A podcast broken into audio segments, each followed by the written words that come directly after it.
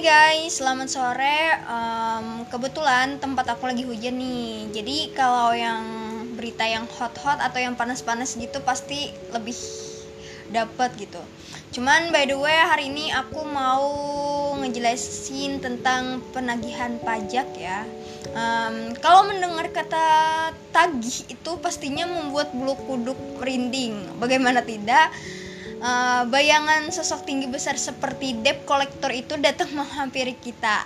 Jadi lantas bagaimana kaitannya dengan penagihan pajak? Jadi aku mau jelasin di sini. Nah, sesuai dengan Undang-Undang Republik Indonesia Nomor 16 Tahun 2009 tentang Ketentuan Umum dan Tata Cara Perpajakan Pasal 13 itu menyebutkan bahwa dalam jangka waktu 5 tahun setelah saat terutangnya pajak atau berakhirnya masa pajak, Direktur Jenderal Pajak itu dapat menerbitkan surat ketetapan pajak kurang bayar. Nah, jadi wajib pajak itu mendapatkan surat tersebut dianggap mempunyai utang kepada negara.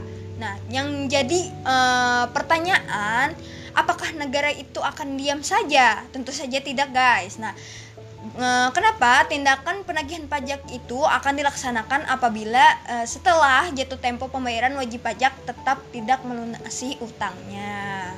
Nah, lanjut. Namun bagaimana kalau wajib pajak masih tetap belum berkutik? Ya mau tidak mau ya guys, selepas 21 hari DJP menerbitkan surat paksa, begitu maksudnya. Nah, by the way, DJP itu apa ya? Direktorat Jenderal Pajak ya guys. Nah, jadi dalam pasal 1 ayat 12 Undang-Undang Republik Indonesia Nomor 19 Tahun 2000 tentang perubahan atas Undang-Undang Nomor 19 Tahun 1997 tentang penagihan pajak dengan surat paksa itu menyebutkan bahwa surat paksa adalah surat perintah yang membayar utang pajak dan biaya penagihan pajak dengan surat paksa. Nah, begitu. Nah, jadi surat paksa ini diserahkan dan dibacakan langsung oleh jurusita pajak negara atau yang disebut dengan JSPN. Nah, kepada wajib pajak atau penanggung pajak tersebut. Nah, setelah penyampaian, wajib pajak atau penanggung pajak itu harus mendatangani berita acara surat pajak tersebut. Nah, sebagai apa? Sebagai tanda bahwa wajib pajak tersebut telah dipaksa. Nah, dalam jangka waktu itu mungkin 2 kali 24 jam ya. Sejak surat paksa itu diterima, wajib pajak harus melunasi utangnya. Nah, apabila tidak, JSPN akan melanjutkan tindak penagihannya ya guys. Nah, lanjut. Kalau tindakan penagihan selanjutnya adalah penyitaan. Jadi penyitaan itu adalah tindakan jurusita pajak untuk menguasai barang penanggung pajak. Nah, guna dijadikan jaminan untuk melunasi utang pajak yang menurut peraturan perundang-undangan berdasarkan pasal 1 ayat 14 Undang-Undang Dasar Republik Indonesia. Nah, jadi begitu ya guys. Nah, objek sita ini dapat berupa barang bergerak termasuk mobil, perhiasan, uang tunai, dan deposito yang berjangka, tabungan, saldo rekening, koran, giro, atau bentuk lainnya yang dipermasalahkan dengan itu. Kalau dilihat-lihat ya guys, ya selanjutnya kalau tindakan penagihan selanjutnya itu tentang penyitaan. Nah, penyitaan ini adalah tindakan jurusita pajak untuk menguasai barang penanggung pajak. Guna apa? Guna dijadikan jaminan untuk melunasi utang pajak menurut peraturan perundang-undangan berdasarkan pasal 1 ayat 14 Undang-Undang Republik Indonesia Nomor 19 Tahun 2000 tentang perubahan atas Undang-Undang Nomor 19 Tahun 1997 tentang penagihan pajak dengan surat paksa.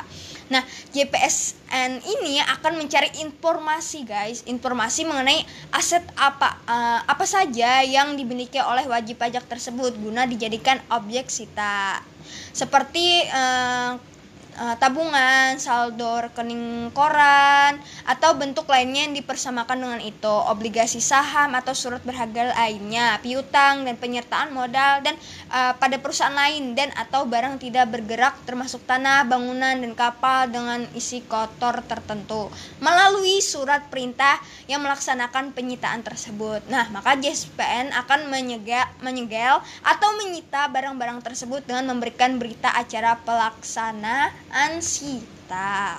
Oke. Nah, jika hingga tahap penyitaan wajib pajak tak kunjung membayar, maka JSPN akan berkoordinasi dengan Kantor Pelayanan Kekayaan Negara dan Lelang atau KPKNL setempat untuk melakukan pelelangan terhadap barang tidak bergerak atau berkoordinasi dengan bank untuk melakukan pemblokiran rekening guna melunasi utang wajib pajak tersebut. Selain hal di atas, itu masih terdapat tindakan penagihan lainnya apabila pajak tergolong sebagai wajib pajak tidak patuh dan beritikat baik kepada DJP, yakni melalui pencegahan dan penyanderaan. Nah, pencegahan adalah larangan yang bersifat sementara terhadap penanggung pajak tertentu untuk keluar dari wilayah negara Republik Indonesia yang berdasarkan alasan tertentu sesuai dengan ketentuan peraturan perundang-undangan. Nah, kalau sedangkan penyanderaan itu adalah pengekangan sementara waktu kebebasan penanggung jawab dengan menempatkan di tempat tertentu berdasarkan pasal 1 ayat 20 dan 21 juga tentang penagihan pajak dengan surat paksa. Jadi bagaimana ya? Namun kalau KPP tidak semata-mata langsung melaksanakan tindakan penagihan pajak di setiap langkahnya, JSPN selalu mengedepankan tindakan persuasif seperti memberikan konseling dan negosiasi lainnya agar wajib pajak dapat patuh terhadap negara. Uang pajak yang mereka bayarkan akan digunakan untuk diberikan kembali manfaatnya kepada mereka kembali. Jadi penagihan pajak itu menyeramkan bukan atau tidak ya? Oke. Mungkin itu saya yang dapat Alia jelaskan. Cukup sampai di sini. Kita ambil positifnya. Selamat sore dan Assalamualaikum.